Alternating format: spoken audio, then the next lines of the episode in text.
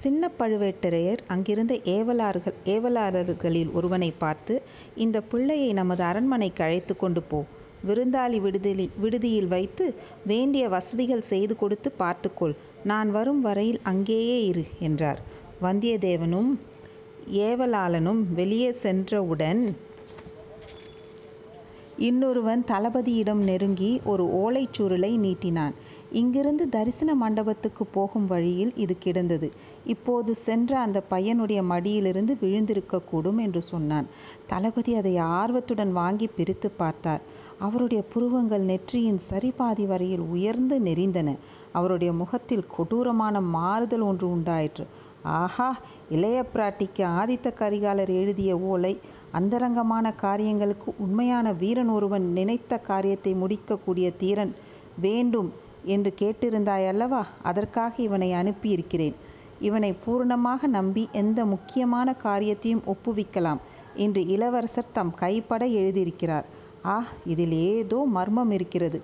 இந்த ஓலையை பற்றி பெரியவருக்கு தெரியுமோ என்னமோ? இவன் விஷயத்தில் இன்னும் அதிக ஜாக்கிரதையாய் இருக்க வேண்டும் என்று கோட்டை தளபதி தமக்குள்ளே சொல்லி கொண்டார்.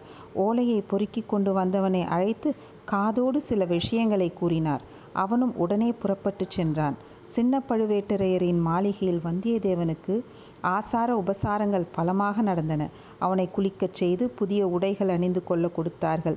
நல்ல உடைகளை அணிந்து கொள்வதில் பிரியமுள்ள வந்தியத்தேவனும் குதூகலத்தில் ஆழ்ந்தான். காணாமற் போன ஓலையை பற்றிய கவலையை கூட மறந்துவிட்டான்.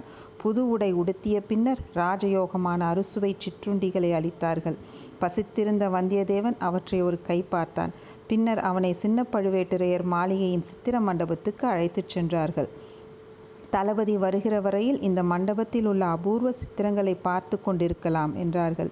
இவ்விதம் சொல்லிவிட்டு காவலர்கள் மூன்று பேர் மண்டபத்தின் வெளியில் உட்கார்ந்து அரட்டை அடித்து கொண்டே சொக்கட்டான் ஆடத் தொடங்கினார்கள். சோழகுலத்தின் புதிய தலைநகரான தஞ்சைபுரி அந்த நாளில் சிற்ப சித்திர கலைக்கு பெயர் பெற்றதாயிருந்தது.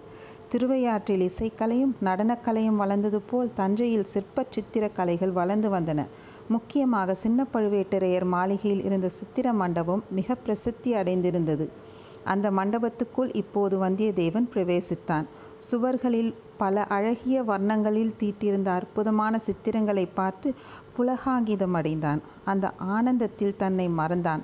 தான் வந்த முக்கியமான காரியத்தையும் கூட மறந்தான்.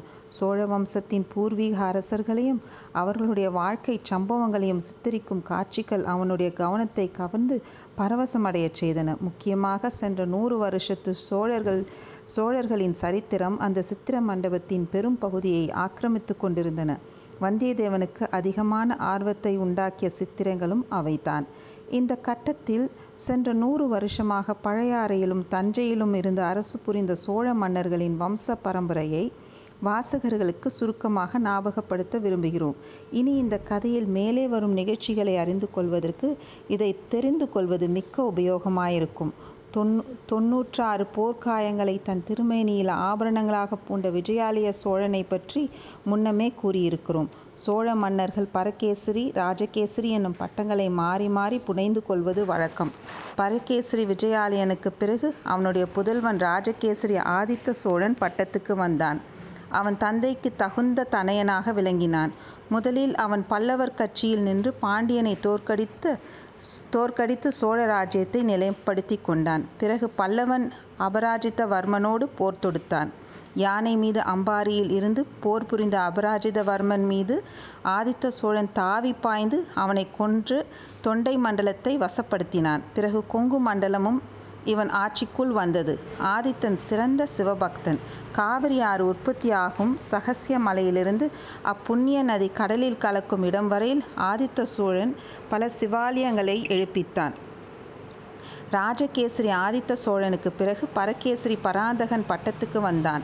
நாற்பத்தாறு ஆண்டு காலம் அரசு புரிந்தான். இமயத்தில் புலிச்சின்னம் பொறித்த கரிகால் பெருவளத்தானுக்கு பின்னர் சோழ வம்சத்தில் மாபெரும் மன்னன் பராந்தகன்தான் வீரநாராயணன் பண்டித வத்சலன் குஞ்சரமல்லன் சூரசிகாமணி என்பன போன்ற பல பட்டப் பெயர்களை கொண்டவன்.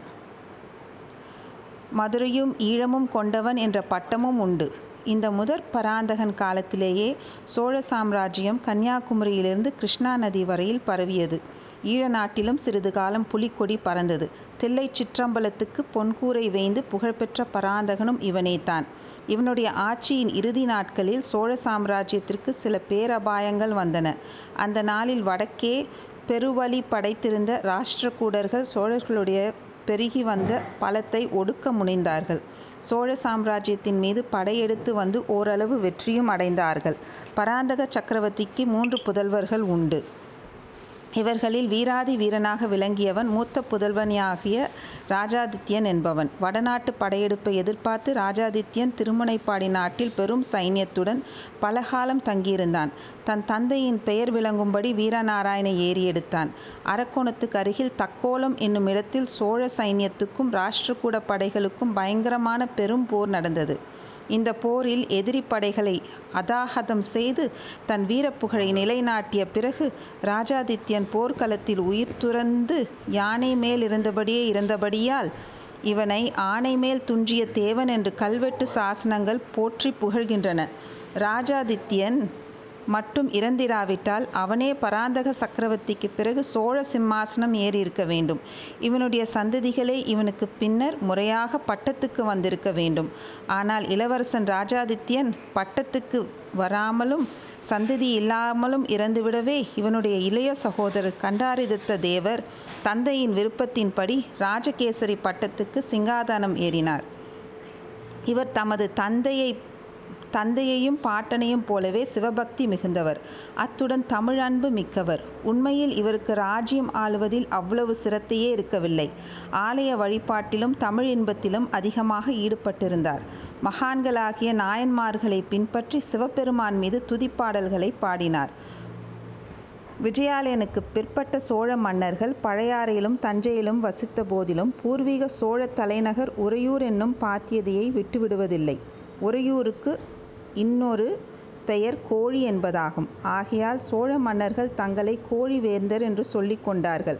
கண்டாரதித்த தேவர் சிம்மாசனத்திலிருந்து பெயரளவில் அரசு புரிந்த போதிலும் உண்மையில் அவருடைய இளைய சகோதரன் ஆகிய அரிஞ்சயன்தான் இராஜ்ய விவகாரங்களைக் கவனித்து வந்தான். இராஜாதித்யனுக்குத் துணையாக அரிஞ்சயன் திருநாவலூர் முதலிய இடங்களில் சைன்யங்களுடன் தங்கியிருந்தான். ராஷ்டிரகூடர்களுடன் வீரப்போர் நடத்தினான்.